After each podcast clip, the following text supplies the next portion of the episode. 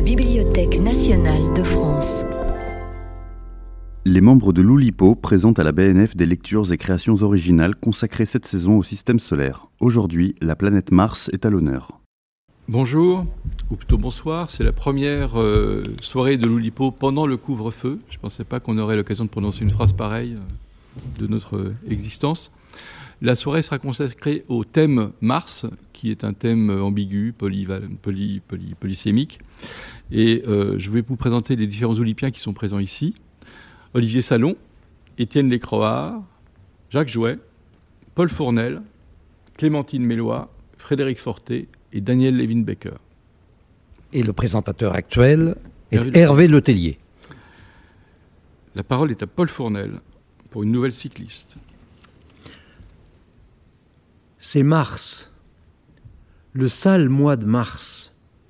Il pleut sur la Flandre et nous allons prendre le départ. À première vue, le cyclocross est un sport absurde. Prenez des coureurs cyclistes entraînés et faites-les courir à pied. Prenez des vélos de route affûtés avec des boyaux fins et jetez-les dans la boue, dans la caillasse, dans l'herbe mouillée. Prenez des athlètes équilibrés et arrangez-vous pour qu'ils se cassent la figure en plaçant tous les obstacles imaginables sur leur chemin. Prenez soin de les priver de tout ce qui existe et pourrait les aider, les vélos tout-terrain, les pneus larges et crantés, les guidons pour l'équilibre, rien de tout cela, juste un vrai vélo de course qu'on pousse à la main ou qu'on jette sur l'épaule pour franchir les obstacles. Un sport singulier, démodé, un rien tordu, secrètement farceur et surréel, un sport belge en quelque sorte. Pourtant, ce cyclocross de notre âge, je le pratique et je finirai même par l'aimer. La saison des courses sur route n'est pas commencée. Pédaler quelques semaines dans les bois est une bonne transition. On s'y refait un souffle et des muscles, on s'y remet les premiers dossards de l'année, on y retrouve le mal aux jambes qu'on avait un instant oublié. Au départ, c'est le sprint. Il faut se ruer. La piste va devenir plus étroite et il faudra être placé. En théorie, il faut emballer un petit braquet pour s'imposer. J'appuie trop fort et ma roue arrière dérape. J'ai déjà perdu 20 places et l'équilibre. Dans le premier des vers herbeux, je glisse dans la pente et me retrouve en contrebas de la ligne idéale. Il va falloir remonter avant le passage en forêt. Premier portage. Comment ont-ils fait devant pour ne pas mettre pied à terre? Je saute sur ma selle et je reprends la descente en suspension. Mes bras en prennent un coup au franchissement des racines. En bas dans le trou, les premiers ont déjà creusé une boutasse. J'arrive vite, ma roue avant s'enfonce, je passe par-dessus. Premier bain de boue. Premier coup dans le dos aussi parce que mon suivant n'a pas pu freiner lui non plus. Comment les gars de tête ont-ils bien pu franchir ce cloaque? À peine relevé aussitôt en selle, la boue s'est glissée dans mes cales pédales et j'ai le plus grand mal à rechausser. Elle s'est installée aussi entre les pignons de ma cassette et je ne parviens pas à changer de braquet. Déjà, les planches. De simples planches, hautes de 40 centimètres, qu'il faut sauter. Je sais qu'il y a des Belges qui les sautent à vélo. Je le sais. Moi, j'ai du mal à les sauter à pied. On se bouscule, après c'est un bon bout droit de 100 mètres dans les ornières qui annoncent les escaliers. Ça sent la betterave et la glaise mouillée. Le vélo sur l'épaule, je monte quatre marches sur la pointe des pieds et j'en descends deux à cause de cette fichue boue. Un photographe me prend. Je vais être joli. J'en rigole intérieurement. Ces photos de moi me ravissent. Ce sont mes préférés. Mon visage tartiné, mes lunettes salies, ma tenue lamentable. Je sais que ce que j'aime dans le cyclocross, c'est de pouvoir me rouler dans la boue. Ce n'est plus de mon âge, mais ici, j'ai le droit. Cela dit, ce n'est pas le plus court chemin vers la victoire. Je me fais dépasser dans l'escalier, je prends un bon coup du vélo de celui qui me double, en haut je surplombe le parcours, et là-bas, loin, je vois les Belges qui foncent comme s'ils étaient sur l'autoroute. Au passage sur la ligne, à la fin du premier tour, je demande un vélo propre. J'en ai deux et j'en change à chaque tour. Le mécano a juste le temps de le passer au jet et de mettre une giclée d'huile sur la chaîne. Je suis à la tâche. Mon retard est considérable, mais je vais remonter. Je connais tous les pièges du circuit maintenant. Il faut s'attendre à un peu plus de boue encore au prochain passage. Les champions creusent leur sillon. Je regarde autour de moi. Ce qui reste du peloton est dégueulasse. C'est à peine si je reconnais les copains sous leur masque noir. Allez, plus que trois tours, plus que 45 minutes. Je remonte, j'en double un, puis deux, et puis je pense que ça suffira pour aujourd'hui parce que je m'enfonce à mi-mollet et que je pèse deux bons kilos de plus. Heureux si je finis. En général, à la fin, l'arrivée a lieu sur une brève portion de route goudronnée pour tenir les spectateurs au sec, la bière à la main. La pluie ne s'est pas arrêtée et nous arrivons en ordre dispersé. Je fais 25. Les diables de Belge ont encore tenu l'équilibre, ils ont encore gagné, je le sais tout de suite, je les regarde sur la ligne et je les reconnais parce qu'ils sont propres, eux.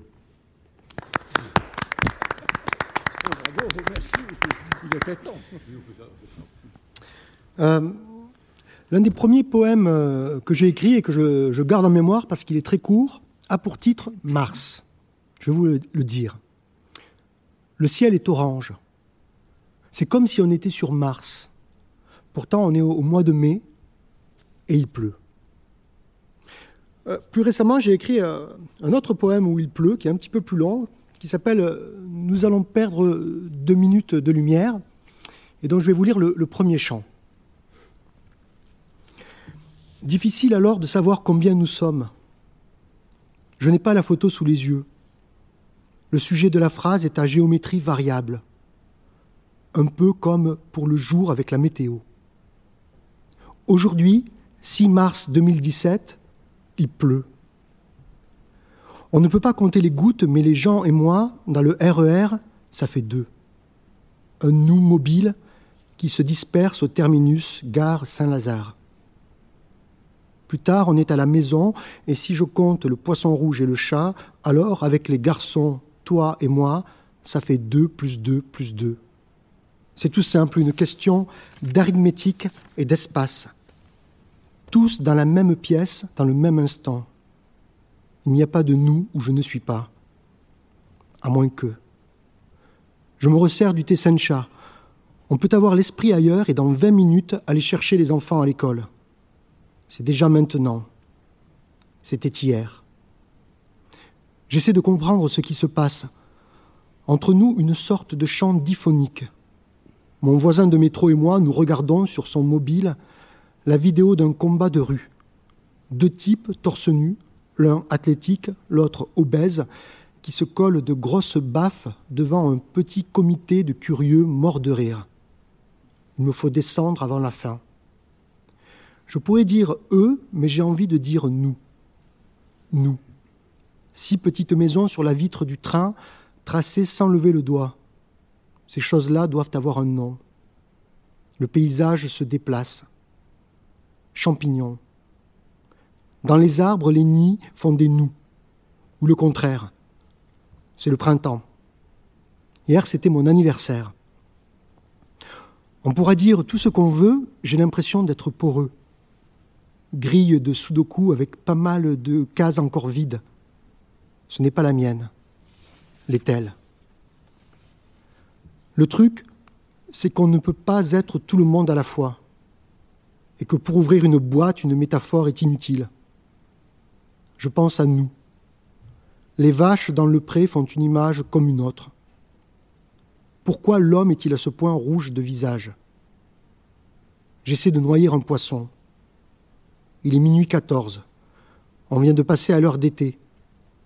Ça fait une petite ellipse dans la tête. Hier, nous étions à l'heure d'hiver et une femme m'a parlé de pneuma. Sur le coup, j'avoue, je ne savais plus ce que ça voulait dire. J'ai cherché. Nous parlions de temps et de respiration. On n'a pas tous la même.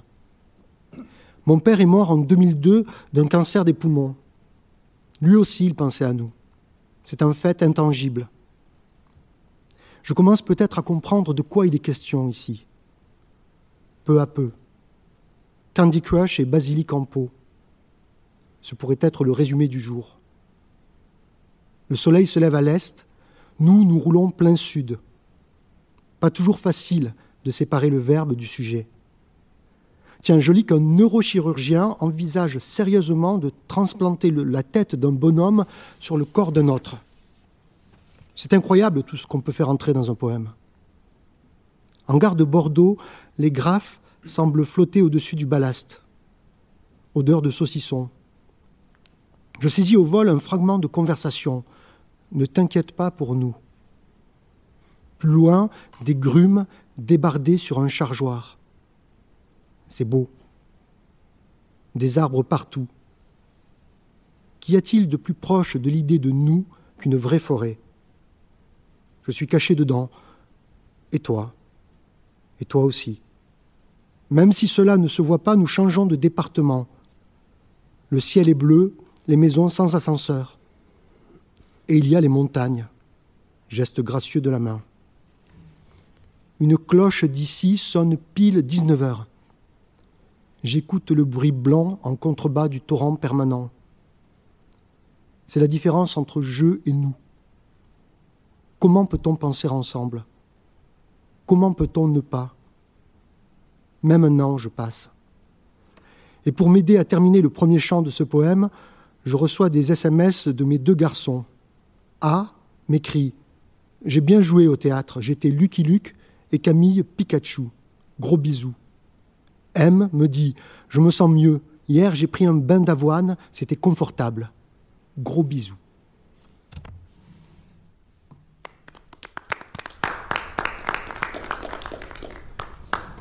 Mars, le dieu Mars. Tiens, tiens, le dieu Mars. En 1970, Robert Filiou, le poète et, je ne sais pas comment dire, plasticien, artiste, comme vous voudrez, lance une action qu'il appelle Contribution à l'art de la paix comme mémoire. Je vais vous lire un, morceau du livre de Pierre Tillement sur Robert Filiou qui s'intitule Robert Filiou, nationalité poète, les presses du réel 2006, un livre assez intéressant. Voilà ce que dit euh, Pierre Tillement. Euh, donc Filiou lance ce projet et voilà le texte qu'il écrit dans sa proclamation d'intention. Citation donc.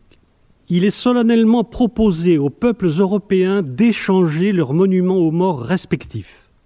À cet effet, la création d'une commission mixte d'échange de monuments aux morts est suggérée, comme, comme commission mixte d'échange de monuments aux morts, dont les activités s'accompagneront d'un recueillement sobre et de nobles réjouissances. Pierre Tillement continue Échanger par exemple les noms allemands et français, tous victimes, quel que soit l'uniforme porté, de la même tuerie, c'est une idée efficace et belle qui pourrait avoir un grand impact sur les mentalités. Mais quel village, quelle ville se montrera capable de l'appliquer? Les échanges de monuments aux morts sont restés à l'état de montage photographique sur des maquettes.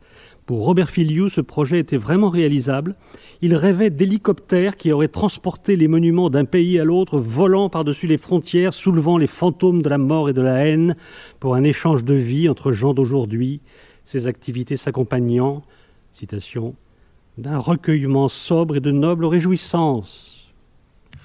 J'ai composé un poème pour graver sur un monument qui s'intitule Les enfants de Mathusalem.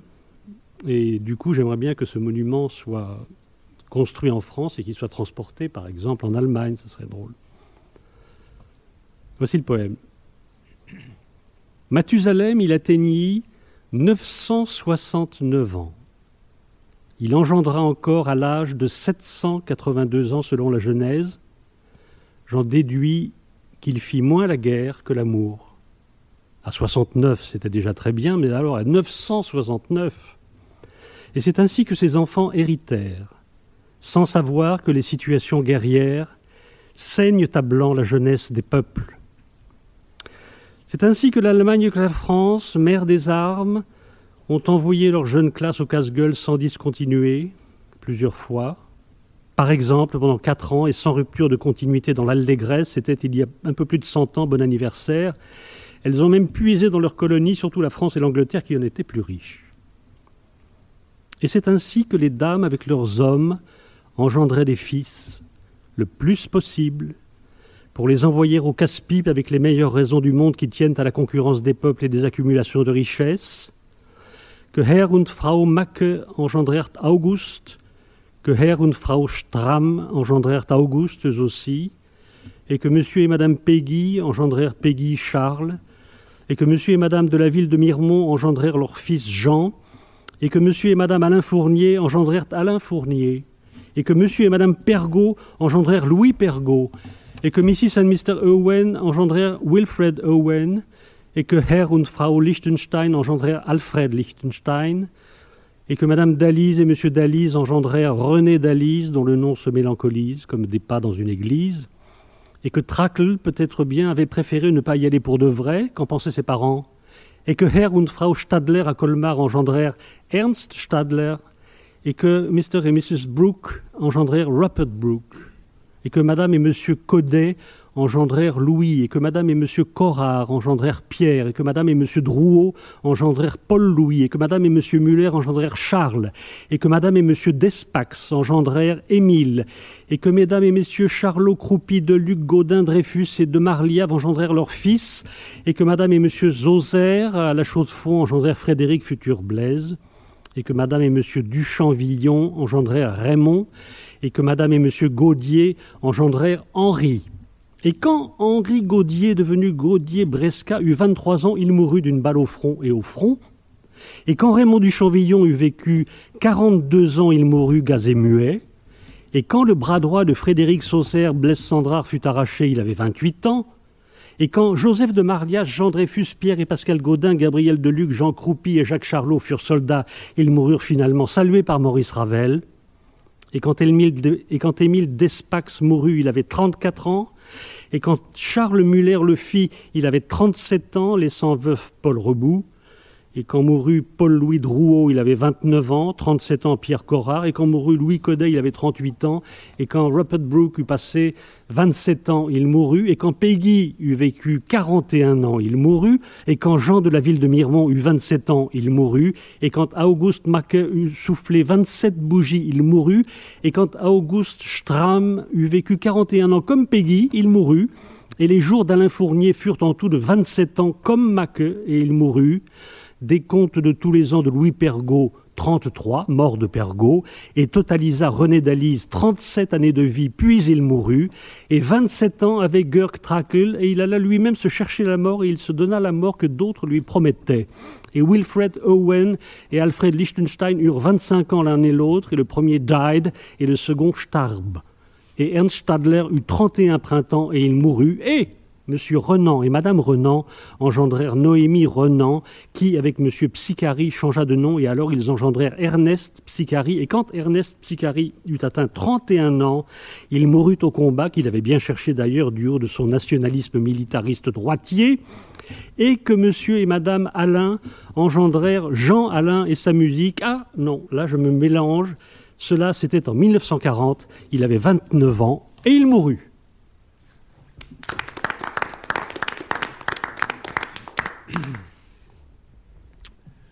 Mars est le moment de l'équinoxe de printemps et donc la nuit vaut le jour. À la suite de l'atroce assassinat de Audenmour Gobarsson, le légiste de Reykjavik, Erdmar Robertson, a pu établir que le meurtre avait eu lieu dans la nuit du 21 septembre 1953 au 21 mars 1954. Les chercheurs de l'Institut du vêtement de Bruges ont prouvé qu'on pouvait obtenir un sommeil d'une excellente qualité en dépit du port d'une chemise de nuit blanche. Le grand moufti de Bagdad a décrété en l'an 846 de l'Égypte que la lune est bien plus utile que le soleil, car c'est la nuit qu'on a le plus besoin de lumière. Les astronautes Jim Higgins et Kenneth Broom ont observé en mai 1989 qu'il fait aussi sombre sur la Terre par une nuit sans lune que sur la Lune par une nuit sans Terre. Les chercheurs de l'Institut d'éthologie animale de Hambourg doutent que les cafards se mettent vraiment à courir en tous sens dès qu'on allume la lumière et font valoir à juste titre qu'il se pourrait bien qu'ils courent déjà en tous sens dans l'obscurité. L'agence spatiale de l'Utah est la première agence à avoir programmé un voyage jusqu'au Soleil afin que le premier homme à y poser le pied soit un mormon. Conscient de la température élevée de l'astre du jour, les astronomes mormons ont prévu que l'astronef s'y pose la nuit. Un proverbe croate dont nul ne comprend tout à fait la signification, dit que tous les papillons de nuit ont d'abord, été des chenilles, des chenilles de nuit. À Béthune, France, le jour du changement d'heure, il n'est pas rare que la nuit tombe au moment exact où le jour tombe. S'inspirant de la technique de la nuit américaine, qui permet de tourner en plein jour des scènes d'extérieur censées se dérouler la nuit, les ingénieurs de l'Oslo Film Institute ont inventé le jour norvégien, qui permet de tourner la nuit des scènes d'extérieur censées se dérouler le jour. Les chercheurs du Vegetal Center de Harvard sont parvenus, en combinant les gènes de Convolvus tricolore, dite la belle de jour, car elle ne fleurit que le jour, et de Mirabilis jalapa, dite la belle de nuit, qui ne fleurit que la nuit, à créer une nouvelle variété de fleurs, Convolubilis trilapa, qui ne fleurit jamais. L'Institut de sophrologie animale de Grand-Rivière, Canada, a démontré que ce n'est pas parce que la nuit porte conseil que le conseil est forcément bon. Et enfin, longtemps, l'aria de la reine de la nuit de la flûte enchantée, Der Hölle Rache Kort in meinen Herzen, a été si difficile à chanter pour les sopranos, en particulier le si bémol de Hört, Hört, Hört, Rache Götter, que Mozart dut composer une version dégradée, l'aria de la, de la reine de 22h30.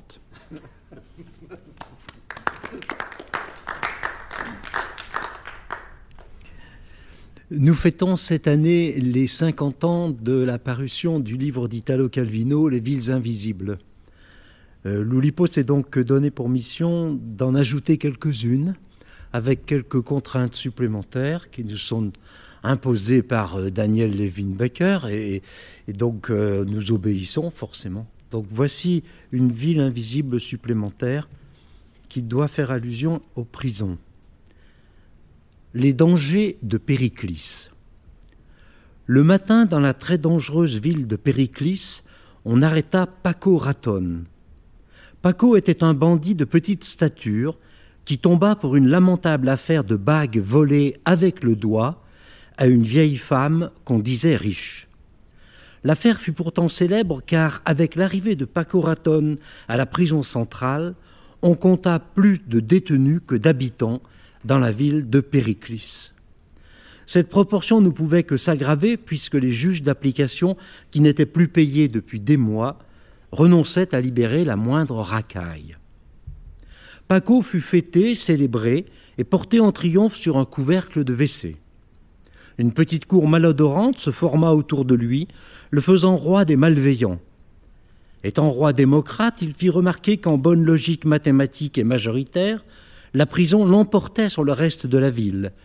Il ne voyait plus la nécessité de rester à quatre ou cinq dans des cellules individuelles, alors qu'au dehors se trouvaient des terrains vagues et des demeures vides dont certaines étaient les leurs. Dans un élan violent, les détenus repoussèrent les barbelés qui entouraient la prison jusqu'aux portes de la ville. Et la ville tout entière se trouva détenue quand la prison fut libérée. Paco Raton fut un roi terrible. Il organisa les pillages, les vols, les larcins, les viols. On apprit aux enfants à mendier, on montra aux vieux comment voler à la tire, on bâtit de la fausse monnaie, on zigouilla quelques grands-mères qui résistaient, on arma les moutards. Tout ce qui semblait beau fut détruit. Partout la loi de la prison prit le pas sur la loi commune, et pour que la mutation soit claire pour tous, on dressa une constitution. L'article premier disait Ce qui est à moi est à moi, et ce qui est à toi est à moi aussi. On n'alla pas plus loin. C'est ainsi que Périclis devint la ville la plus sûre du pays. Les étrangers qui voulaient s'y installer dans la paix devaient montrer patte noire et établir la preuve de cette noirceur. On soulevait le barbelé, il se glissait dessous et tuaient le premier venu à la force de leurs doigts sales pour devenir simples citoyens. Aujourd'hui, Périclis est une ville multimillénaire.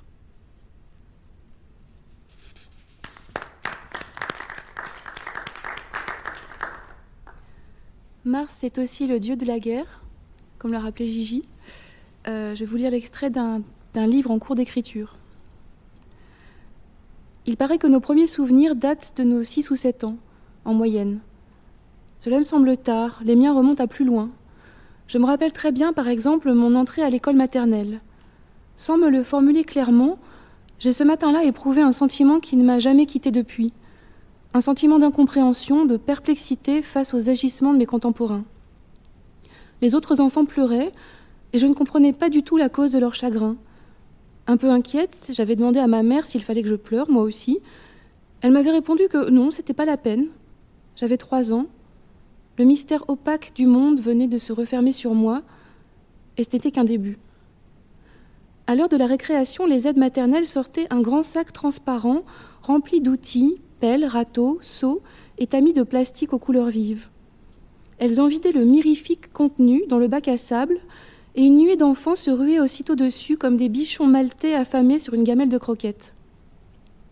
Le principal objet de convoitise était la pelle creuseuse, objet de tous les fantasmes et de tous les désirs, merveille d'ingénierie humaine, avec excellente prise en main, ergonomie et praticité optimale, plastique de qualité technique, la pelle creuseuse se distinguait des vulgaires pelles ordinaires par ses bords rehaussés qui démultipliaient les performances en matière de creusage. Avec elle, on creusait plus vite, plus loin, plus fort. Ce n'était pas du matériel de petits joueurs, c'était du sérieux. Leur rareté les rendait plus désirables encore, et seuls les plus entreprenants, les plus batailleurs pouvaient espérer en obtenir une le temps de la récréation. Chaque jour, le rituel était le même. Le sac, une fois renversé, c'était la cohue, les coups et les cris. Taillot, Taillot, Montjoie, Saint-Denis, Géronimo, viva la muerte Là, bien sûr, j'exagère, les enfants ne lançaient pas vraiment des cris de guerre, mais j'écris ça pour rendre le récit plus vivant. J'aurais bien aimé avoir une pelle creuseuse moi aussi, au moins cinq minutes, juste pour voir ce que ça faisait. Mais par paresse, par timidité ou par lâcheté, je n'essayais même pas. Aucun doute qu'aujourd'hui, en cas de combat darwinien pour la survie, je serais achevé et mangé par l'un de ces anciens petits garçons combatifs qui chaque jour parvenaient à remporter le trophée. À la place, une fois l'agitation retombée, je ramassais un petit tamis à sable dont personne ne voulait, et j'y tressais des brins d'herbe comme si le tamis eût été un cercle à broder. C'est drôle comme des pans entiers de notre existence disparaissent malgré nous.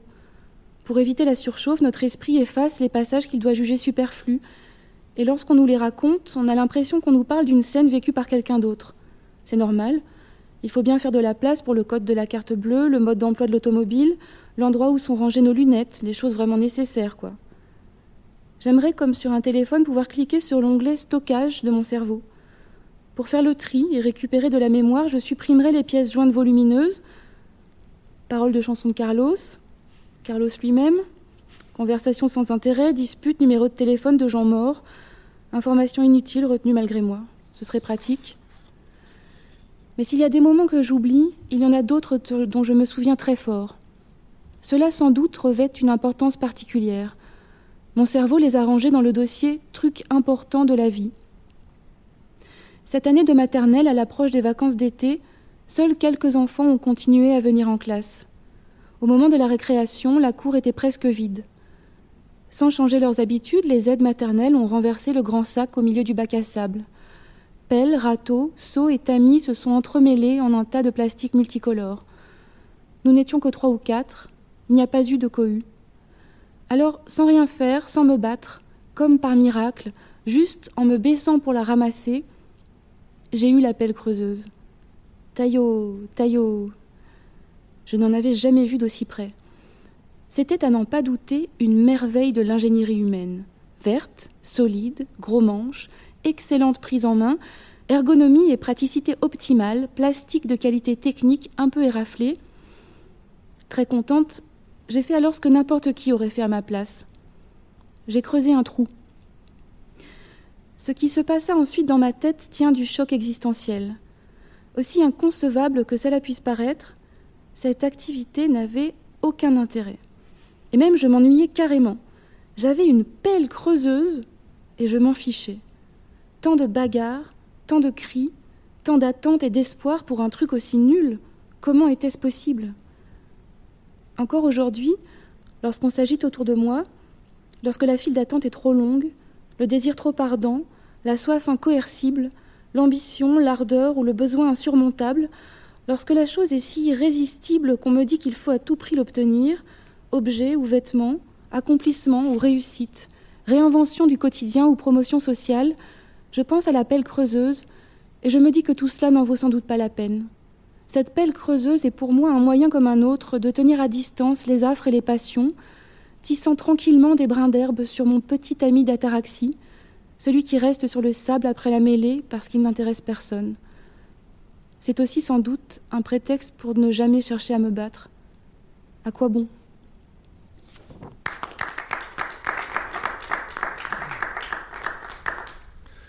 Nous allons voir maintenant une petite vidéo de Eduardo Berti qui est un extrait de son nouveau, roman Un père étranger.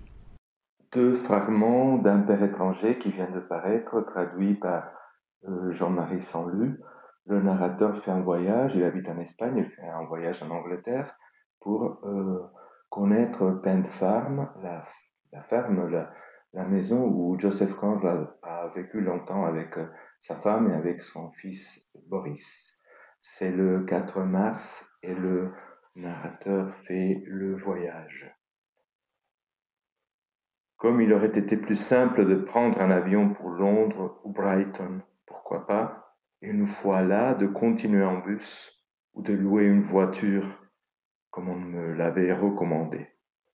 Le problème, c'est mon entêtement à éviter l'avion, mon entêtement à faire un voyage romantique en train comme si je vivais à l'époque de Joseph, quand la traversée d'Angleterre jusqu'en France prenait des heures et des heures, et qu'il avait le mal de mer, malgré son expérience de marin. Tout se complique dans un enchaînement de correspondances. Je vais de Madrid à Paris, un train de nuit, le Francisco de Goya, dans lequel les voitures lits les moins chères nous obligent à dormir en compagnie de trois inconnus. Je peux me vanter d'une certaine chance, car le train est à moitié vide et seules deux couchettes de mon compartiment sur les quatre sont occupées, à savoir la mienne et celle d'un autre voyageur. Mais en fait, je joue de malchance, parce que je suis tombé sur un ronfleur qui, pour comble de malheur, sent mauvais, épouvantablement mauvais ce qui fait que je ne ferme pas l'œil de la nuit et que j'arrive mort de sommeil à la gare d'Austerlitz, après avoir pris mon petit déjeuner au wagon-restaurant. Moment très agréable, apogée du voyage, tout comme arriver à Paris à 6 heures du matin et sentir la ville se réveiller devant moi. Comme l'Eurostar pour Londres ne part que cinq heures plus tard, et que je n'ai pas beaucoup de bagages, je traverse la ville à pied. Quai Saint-Bernard, Île Saint-Louis, Le Marais, rue Saint-Martin. Et j'arrive très en avance à la populeuse gare du Nord. À la gare du Nord, j'achète un livre pour le train, un roman de poche. Gare du Nord, d'Adbeldaker Jemaï, un Algérien dont on m'a dit beaucoup de bien. Mon choix est lié à son titre, comment refuser cette sorte d'invitation? Mais cela a aussi à voir avec le fait qu'ayant ouvert le livre au hasard, je lis une citation de Dos Passos. Il est possible d'arracher un homme à son pays, il est impossible d'arracher son pays du cœur d'un homme. Je lis ces mots et je me dis que mon père les aurait peut-être de s'approuver. Bon, le narrateur continue son voyage, il arrive à Farm, c'est le 4 mars, et quatre jours plus tard, il n'a pas réussi encore à, n'a pas encore réussi à visiter Penfarm, il est à l'hôtel. C'est le 8 mars. C'est un samedi. Le 8 mars, je prends mon petit déjeuner à l'hôtel, dans la petite salle qui du lundi au vendredi est généralement vide et à ma disposition, à la table à côté de la mienne, il y a une femme belle, grande et mince. Si grande que je le remarque alors même que je la vois assise. Il n'y a pas de moment de plus étroite intimité dans les hôtels que celui où, à demi endormi, encore, toilette pas faite ou juste faite, les cheveux parfois pas encore tout à fait secs, leur sac à main plein d'objets de valeur, argent, papier, carte de crédit, les clients se retrouvent pour déjeuner, se heurtent sans le faire exprès devant la bruyante machine à café, les viennoiseries, le grille-pain, les céréales, la charcuterie, les fruits, sans se parler, sans se regarder, en faisant comme s'il était normal de prendre son petit déjeuner avec tous ces voyageurs qui, à peine un instant plus tôt, grâce à Dieu, étaient invisibles. Comme arrive une famille nombreuse, la propriétaire de l'hôtel nous demande, à ma voisine et à moi, si cela nous ennuierait de partager notre table. Un peu à contre-coeur, je me lève de la mienne avec mon exemplaire de Gare du Nord, que je n'arrive pas à terminer. Je le pose sur la table, à côté de la tasse, où a refroidi mon café au lait. Et je vois que la femme lit en français un roman d'un écrivain argentin dont les livres sont publiés en traduction aux éditions du Seuil. Nous ne sommes pas longs à le découvrir. C'est une Algérienne qui lit en français un auteur argentin. Je suis son parfait contraire. Elle ne semble pas étonnée, comme si elle était imperméable aux ironies du hasard. Nous bavardons un moment, elle me dit que ça lui fait du bien de parler avec moi en français. Elle est chorégraphe, danseuse. Depuis trois semaines, elle parcourt la Grande-Bretagne. Elle y restera encore quinze jours. En fait, elle doit prendre à midi un train pour Hastings. Et elle a mal à la bouche, me dit-elle, mal à la mâchoire à force de tant parler anglais. Je comprends ce qu'elle ressent, je connais cette douleur. J'avais ressenti la même quand j'étais arrivé en France. Je le lui dis. Elle me répond que très jeune, elle dansait sous les ordres de différents chorégraphes, deux ou trois mois avec l'un, deux ou trois mois avec l'autre, et qu'avec chacun d'eux, elle finissait avec des douleurs musculaires différentes. Chaque chorégraphe était finalement une langue distincte.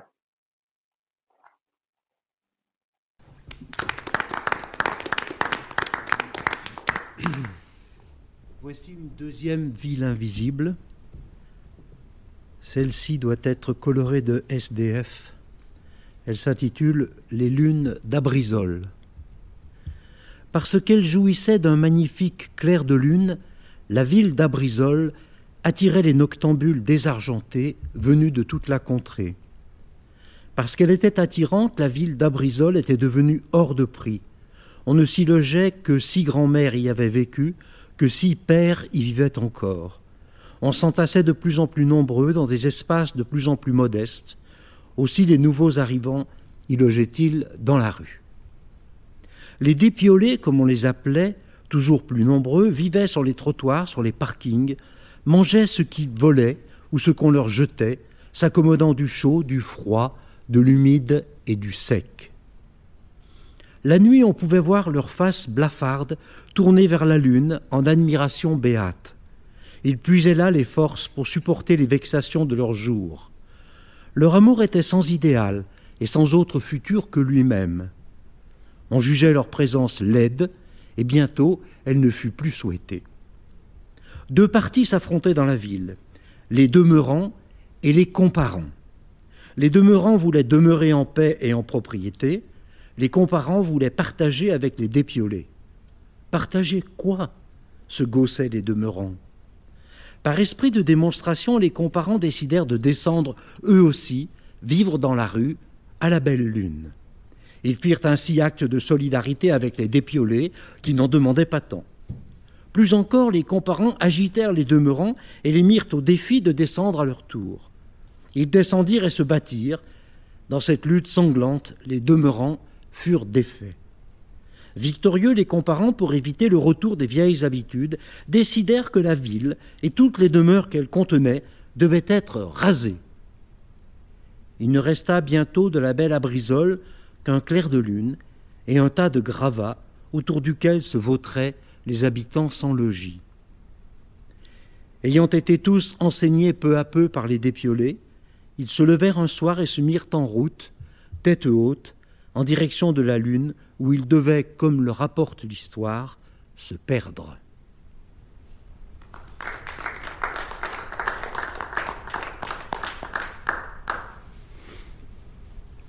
Dans la troisième semaine de janvier 2021, tandis que les rumeurs de vaccins envahissaient Paris, un jeune étudiant en histoire contemporaine, Vincent Misel, fut invité à passer quelques jours dans une propriété des environs de Montélimar qui appartenait aux parents d'un de ses collègues, Édouard Bessé.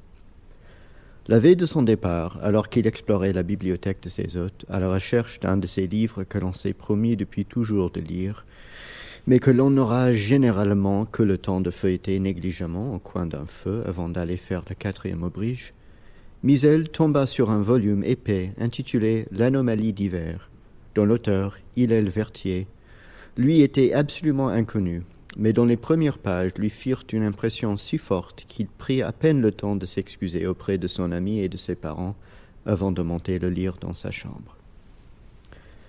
L'anomalie d'hiver, dont la reliure en cuir était curieusement poussiéreuse, n'était après enquête qu'une simple série de numéros consécutifs du magazine hebdomadaire Paris Match, qui passait en revue les événements d'une année démesurément mouvementée, dont les cieux lourds, les forêts dépeuplées, les rayons vides et les visages masqués évoquaient avec une insistance insidieuse des paysages dystopiques d'un Albert Camus ou d'un Ian Monk. La collection était divisée en deux parties. La première, la plus courte, commença au début de l'année et racontait en termes anodins des guerres civiles, des feux de brousse, la découverte d'une exoplanète circumbinaire par un stagiaire lycéen. Au terme duquel le lecteur ou la lectrice implicite, dont tout laissait supposer qu'il ou elle était jeune et plus ou moins optimiste, arrivait comme au bord d'un lac noyé dans une brume épaisse. Un long édito l'y attendait qui dressait le portrait quasi métaphorique d'un îlot escarpé, au milieu duquel s'élevait une bâtisse haute et sombre, dont la lectrice finit vite par s'ennuyer. À peine avait-elle tourné la page qu'un couple étrange apparaissait à la double page suivante. Deux vieux hommes, absolument identiques, tous deux drapés dans de longues capes noires, qui semblaient surgir du brouillard qu'avait décrit le rédacteur et qui affichait chacun un gigantesque puzzle en carton de dix mille pièces, celui de gauche montrant un avion en plein vol dans un ciel calme, parfaitement équilibré, et celui de droite représentant un gros chat noir endormi devant une télévision dont l'écran n'affichait que ces huit mots troublants. Êtes-vous toujours en train de regarder Netflix? À la page suivante, aussi inexplicablement qu'ils étaient apparus, les vieillards étaient encore présents vêtus désormais de tabliers crasseux, brandissant tous les deux un pain levain mou et informe. Par la fenêtre derrière eux, la lectrice pouvait voir la pleine lune surplombant une rue déserte. Et c'est sur, cette image que s'achevait la première partie. La seconde partie constituait à elle seule près du quatre cinquième du volume, et il apparaissait rapidement que les chroniques qui la précédaient n'en étaient que le prétexte anecdotique. C'était une longue litanie d'un monde qui sombre dans un chaos douceâtre, entremêlé de statistiques, de discours politiques vides de sens, de journaux intimes dépourvus d'intérêt. À peine eut-il commencé à la lire que Vincent Misel éprouva une sensation de malaise qu'il lui fut impossible de définir précisément, une démangeaison qui ne fit que s'accentuer au fur et à mesure qu'il tournait les pages du volume d'une main de plus en plus tremblante.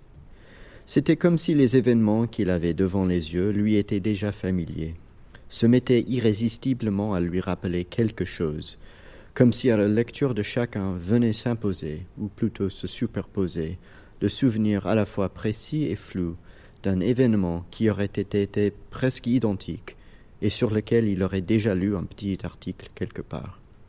Comme si ces histoires du monde, plus banales que la science-fiction ou plus invraisemblables que l'actualité réelle, esquissait une temporalité virevoltante où l'on croyait retrouver pêle-mêle l'année 2020, l'année 1920, l'année 1776, l'année 1738 et ainsi de suite. Vincent Misel, dont le champ de préoccupation recouvrait précisément ces questions, il préparait depuis quelques années une thèse sur l'emprise du calendrier grégorien dans l'anachronisme littéraire. Crut d'abord qu'il s'agissait d'un léger décalage dû à un travail inattentif de compilation, puis, plus vraisemblablement, d'une datation fautive par la rédaction du Paris Match, ou bien qu'il était simplement victime d'une illusion de déjà vécu, ou, comme lorsque le simple goût d'une bouchée de chauve-souris vous ramène tout à coup douze mois avant en Chine, il avait suffi d'une petite faute de frappe pour que le souvenir fallacieux d'une séquence chronologique des événements historiques viennent en surimpression perturber jusqu'à rendre impossible la lecture qu'il était en train d'en faire. Mais bientôt le doute ne fut plus possible, et Misel dut se rendre à l'évidence. Peut-être sa mémoire lui jouait-elle les tours, peut-être n'était-ce qu'un hasard si le virus aurait provoqué un premier confinement en France au mois de mai, ou si la canicule en Europe, pire que toutes celles d'auparavant, aurait atteint son sommet en octobre, ou bien si les manifestations globales déclenchées en Amérique rappelaient, selon plusieurs commentaires, l'agitation sociale de juillet 68. Mais il était absolument impossible de ne pas reconnaître avec stupéfaction, au seul hasard de la lecture, ici un article racontant les ennuis occasionnés par les travaux dans la station de métro 4 novembre, là l'annonce d'un concert en plein air au bénéfice de la Société de protection des visons qui aurait lieu sur le champ de Marvril, ou, plus vexant encore, une référence à l'attribution du prix Goncourt le 30 janvier 2021, autrement dit neuf jours après celui où Misel lisait les pages du volume qu'il tenait entre les mains. Il était quatre heures du matin lorsque Misel, ayant repéré une trentaine d'écarts chronologiques et sans doutant qu'il y en avait d'autres, alluma son ordinateur et tourna son regard vers le site du Monde, dont il regarda à la une, le corps battant. Il y lit Vendredi 22 mars 2021. Alors ses craintes étaient justifiées. Mars, mais en janvier. Quelque part, décidément, il avait bien perdu deux mois de lumière.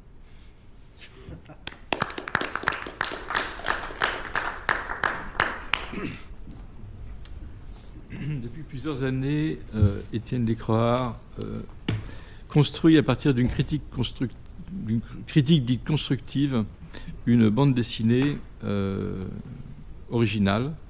Et voici la critique que je propose d'une bande dessinée qu'il devra écrire. Dans la dernière bande dessinée d'Étienne Lécroard, La jungle des humains, l'artiste, dans un but pédagogique sans doute, transpose la sexualité animale dans l'univers feutré d'un immeuble de la banlieue nord de Lyon. Ainsi, Salem Houche séduit sa femme Christiane en vomissant devant elle. Alain Régnier tente de ne pas se faire dévorer par sa compagne Lucie tandis qu'il la féconde. Nathalie Masse admire le pénis de son mari Ali, deux fois gros comme lui. Pedro Zophile produit un spermatozoïde qui fait vingt fois sa taille. Philippe Pounez poursuit chaque habitant de l'immeuble avec son pénis perforateur dressé dans le but avoué de copuler de force avec n'importe qui, etc.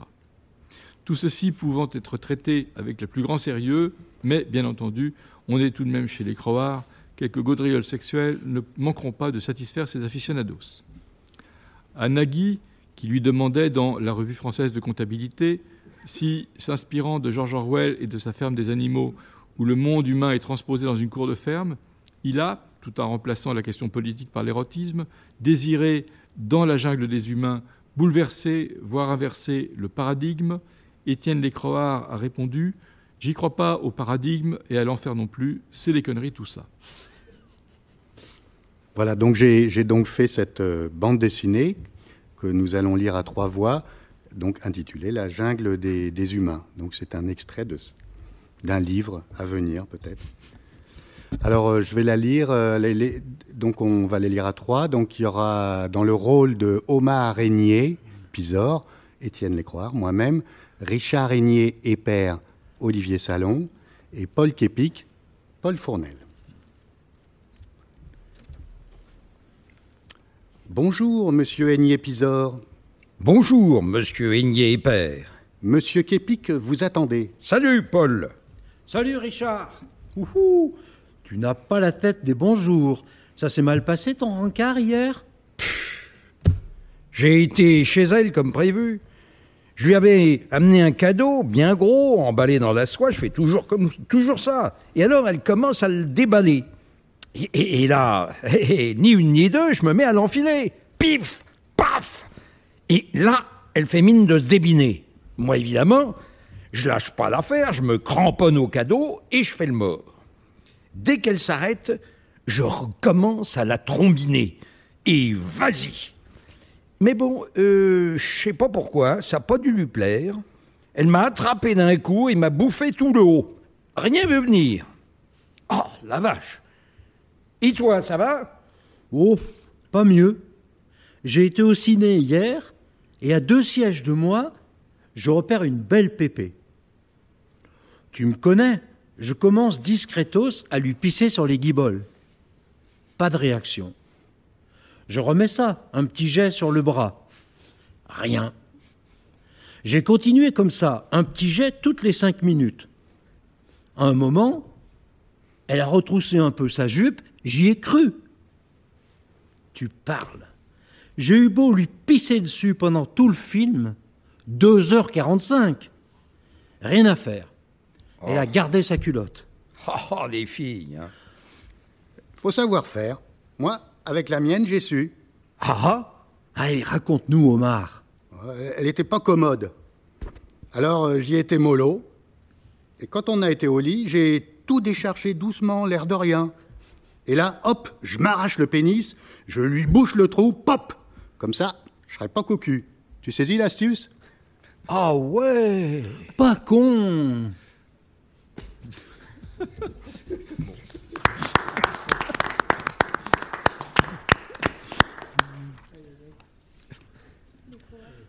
Troisième et dernière ville invisible, rassurez-vous. Les soins. Lorsqu'on me débarqua avec mon équipe légère dans la ville d'Artaban, force me fut de constater que les habitants se montraient en perpétuel état d'agression. Violence, coups en douce, pics de poignard, sournois coups de gourdin, tout était bon pour se montrer mauvais. Le surnom de ville des plaies qui lui avait été donné n'était pas usurpé. C'est pour cela qu'on m'y avait affecté. Je devais y user de mes connaissances en médecine de guerre et en psychologie des foules. Je m'installai dans la citadelle avec mes hommes et mes femmes, et nous travaillâmes si fort que bientôt Artaban se vit donner le nom de ville des petits soins. Nous employâmes des arguments extrêmement convaincants. Il fallait ce qu'il fallait. Après trois mois, tous les habitants rendirent les armes, et chacun fut invité à prendre soin de chacune. La nouvelle règle imposait l'attention de tous et de chacun. Je dispensais des cours de médecine obligatoires. Quelques mois plus tard, tout le monde connaissait l'état de santé de son prochain. Le souci qu'on avait de la santé de tous et des bobos des uns et des autres fit que bientôt, les noms de famille anciens, de sombre mémoire, s'effacèrent. On nommait celui-là emphysème, celle-là ostéoporose, tel enfant était mucoviscidose, tel autre colon. Pour des raisons rationnelles, la ville s'organisa selon les affections de ses malades citoyens. Autour de la citadelle, les quartiers s'établirent comme autant de pavillons d'hôpital, les cancéreux, les psychotiques, les goitreux, les porteurs d'ampoules et les enrhumés avaient chacun leur roue, leur rue ou leur bloc. On repeignit les façades en blanc, qu'on décora de croix rouges. Les gens qui n'étaient pas malades étaient nommés les saints, et ils allaient de porte en porte distribuer des calendriers. Mon équipe fit merveille et bientôt nous eûmes un choix complet de souffrances qui provoqua l'explosion du tourisme médical. Les visiteurs se promenaient en ville comme dans une encyclopédie ouverte. Ce fut l'âge d'or d'Artaban. Certains habitants, fiers de leur succès, accentuaient leur boiterie, hurlaient plus fort leur démence, relevaient les manches sur leurs scrofules. Tout était pour le mieux et l'avenir était assuré, tant la contagion faisait rage. Chaque jour apportait fidèlement son lot de nouveaux malades à Artaban. C'est sous ce ciel serein qu'un jour frappa la pandémie. Venu de nulle part, le virus 27 s'ajouta aux affections courantes et la ville fut dévastée. Elle monta en altitude jusqu'à une grande hauteur à cause des cendres de ses morts qui lui faisaient colline. Je restais dernier dans la citadelle, ayant perdu mes malades, mes saints et mes compagnons. J'usais solitaire les derniers souffles que m'accordait la pandémie. Tout était silencieux et noir de suie. Seul le vent du désert poussait parfois une langue qui faisait valser dans l'air quelques anciens microbes.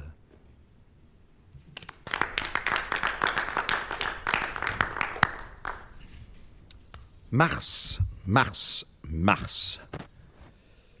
Ça, ça sonne, ça claque, ça tonne. Un coup sec et bref, Mars. Alors voilà, qu'y a-t-il donc de si particulier à Mars? Certes, Mars est un mot bref, un mot qu'on dit d'un seul jet de voix, un mot formé de quatre lettres, dont une seule voyelle. Mais cela ne suffit pas à dire l'originalité de Mars. Quatre lettres toutes prononcées, voilà qui est déjà plus précis. Mars, Mars, Mars.